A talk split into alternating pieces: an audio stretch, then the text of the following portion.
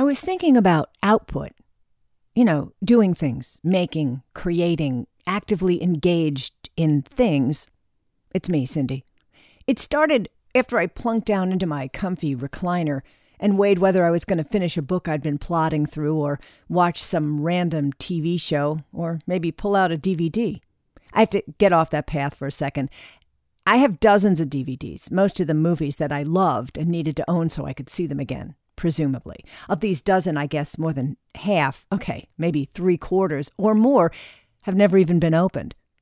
I think about why that is, and the best I can come up with is that in some cases, maybe it's because I know how they end. Or because sometimes when I'm at the point I'm ready to watch something, I have sunk so deeply into the cushion that I don't want to get back up. Or sometimes I'm more interested in something I haven't seen yet. I think maybe it's a combination of the three. Anyway, so there I was, mentally scanning my options, and I started thinking about how reading or watching a show or a movie or whatever, I'm taking in what somebody else has done. And why aren't I doing something myself? Putting my own imagination to work, making my own entertainment, even if it's just for my sense of productivity and pleasure. I'm becoming more and more aware of how important it is to me to make sure that I'm doing some creating. I think that's part of the fun of doing this podcast, actually. That, and as I've said before, you know, sharing. I come from a history of sharers. My mother, famous for mailing newspaper clippings and recipes and photos. I don't get it from the wind. But I also don't have your home address. So, really, this method is most efficient and expedient. And there's so much to share. Take this tongue twister I just ran across. You ready? How many lows would Rob Lowe low? No, wait. How many lows would Rob Lowe rob if Rob Lowe could rob lows? Try that again. How many lows would Rob Lowe rob if Rob Lowe could rob lows? Who thought of that? Some genius who grew up in the 80s, I'm guessing that's who. And how could I not share that with you? One more time, in case you're inclined to pass it on. How many lows would Rob Lowe rob if Rob Lowe could rob lows? you ever hear dance like nobody's watching? That's another one of my favorites. I've loved it from the minute I first heard it or saw it or whatever. I love the encouragement to do something that feels good and makes you happy without worrying or thinking about what other people might think. It took me years, years to get to that point. Now I don't give a hoot. I'll happily jump on a dance floor without a second thought if the music moves me. Dancing is good for your soul. But it turns out dancing's also great physical exercise.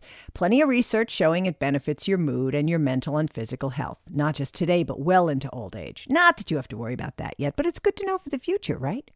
While there are several types of physical exercise like calisthenics, walking, yoga that have greater effects than others, it's dancing that leads the pack.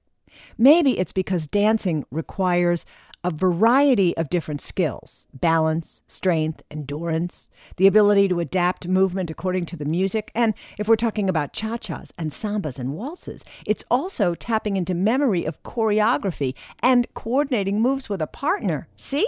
There's a lot going on, even if you're just flailing your arms around, hopping around to music in the privacy of your own home. When it comes to keeping your brain healthy, 60 to 120 minutes a week of mind body activities like Tai Chi, yoga, and, yeah, dance can help improve your ability to adapt to new and changing situations. Language fluency, learning, memory organization, more than other mind body pursuits. Neither fact proves that dancing causes health benefits, only that it's associated with these outcomes it's possible healthy adults are simply more likely to dance than people who aren't as healthy or as happy as those who love to dance. And maybe they're happy because they're dancing. I have to tell you, I was way into my 20s before I had the nerve, the courage, the audacity, the gumption pick a word, but you get the idea before I would actually dance in public. That dance like nobody's watching thing. It's harder than it sounds if you're self conscious, or if you've ever watched anyone else dance harshly judgmentally. It can look, well, it can look awkward, especially with free-form, fling your arms around as much as you like style dancing. I once heard it described, actually, this was a description of how men look when they're dancing, like frogs in a blender. Hilarious yet sad. Although, to be fair, there are men who just kill on the dance floor, and that is a joy to behold. But back to awkward. Once I got up the guts to go and dance in public, I gotta tell you, it felt so fabulous that it no longer mattered if I looked stupid. That's saying something. There is a wild freedom, suburban abandon to dancing, assuming it's music that moves you. Bad music that is impossible to dance to is just that. Of course, I know that's based on everybody's personal opinion of what is good or bad. Just like there are all kinds of people in the world, there are all kinds of music. Polka comes to mind. Many people love polka and have a wonderful time dancing to it. And bluegrass, line dancing, which can be tons of fun if you know the steps, and tons of funny if you don't, but you're trying to do what everybody else is doing at the same time. And what do you call the 15th century harpsichord music dancing? Oh, yeah, yeah, Baroque. You know, you've probably seen plenty of movies where they're dancing, holding their hands up high, stepping in and away from each other. The woman usually holding a fan in front of her face, and usually both of them are wearing powdered wigs. And even though that's dancing, and probably as good as it got for the 1600s, it's not the kind of dancing I'm interested in. Then there's salsa, which is, well, have you ever watched really good salsa dancers? Holy smokes. It's a whole different level of dancing that I will probably never do. I'm way all too arms and legs to be able to move like that. But if you've never seen it, go into some club some night and be awed. If you like watching dancing and you'd rather do it in the comfort of your living room, there's always plenty of Fred and Ginger, Gene Kelly. There's an Australian movie called Strictly Ballroom that is sweet and funny and has some great competitive dancing numbers. Oh, and there's this scene. There's a movie called White Nights with Mikhail Baryshnikov, the world famous dancer. But the scene that took my breath away was Gregory Hines tap dancing alone in a gigantic rehearsal hall. In the movie, his character has given up dancing, but in this scene, he puts on his tap shoes and rediscovers his love for it. It is so beautiful, and it not only made my heart soar, but it prompted me to take tap dancing lessons in my 30s. Although, true confession, I dropped out of the class when we were informed we were going to be in a dance recital in little sequined costumes. Mm, no thanks. So that was the end of my tap dancing career, or tap dancing hobby. In that case, I had to post a little mental addendum adding, dance like nobody's watching unless you have to do it in a little red silk costume with a matching sequin hat and skip around on stage in front of an audience, and all the other acts are like eight years old. Then it's fine to sit that one out. There are other mantras I've fallen in love with. Growing old is mandatory, growing up is optional, has always been a favorite. I see plenty of new ones all the time online. Facebook has become a big sharing place for quotes and messages that may or may not be as profound to the reader as they are to the poster. Sometimes you read and keep going. Sometimes you reread and click share. Figured this is me clicking.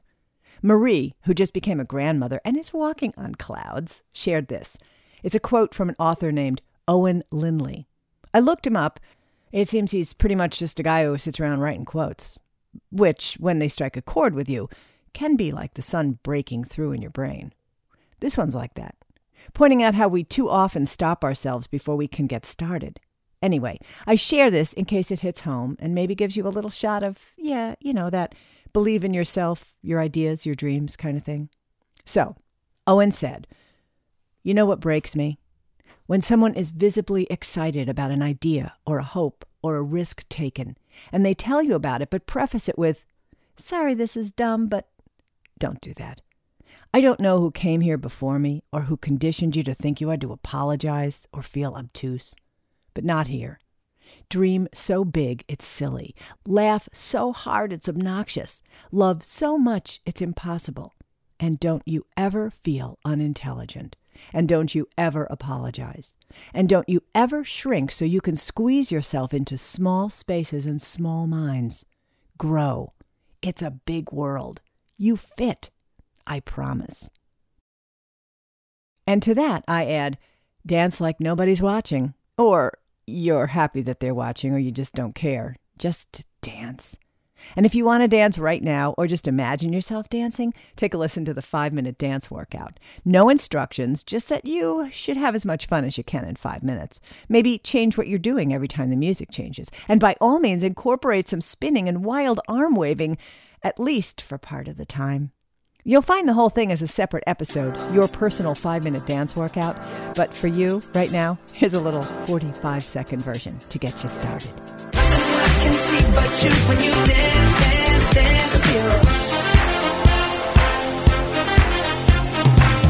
it with me, just walk it with me. Take a walk with me, come on and make your neck work.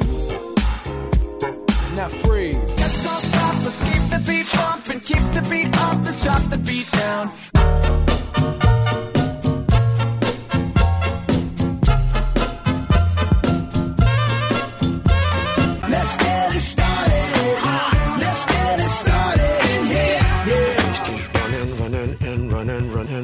Running, running.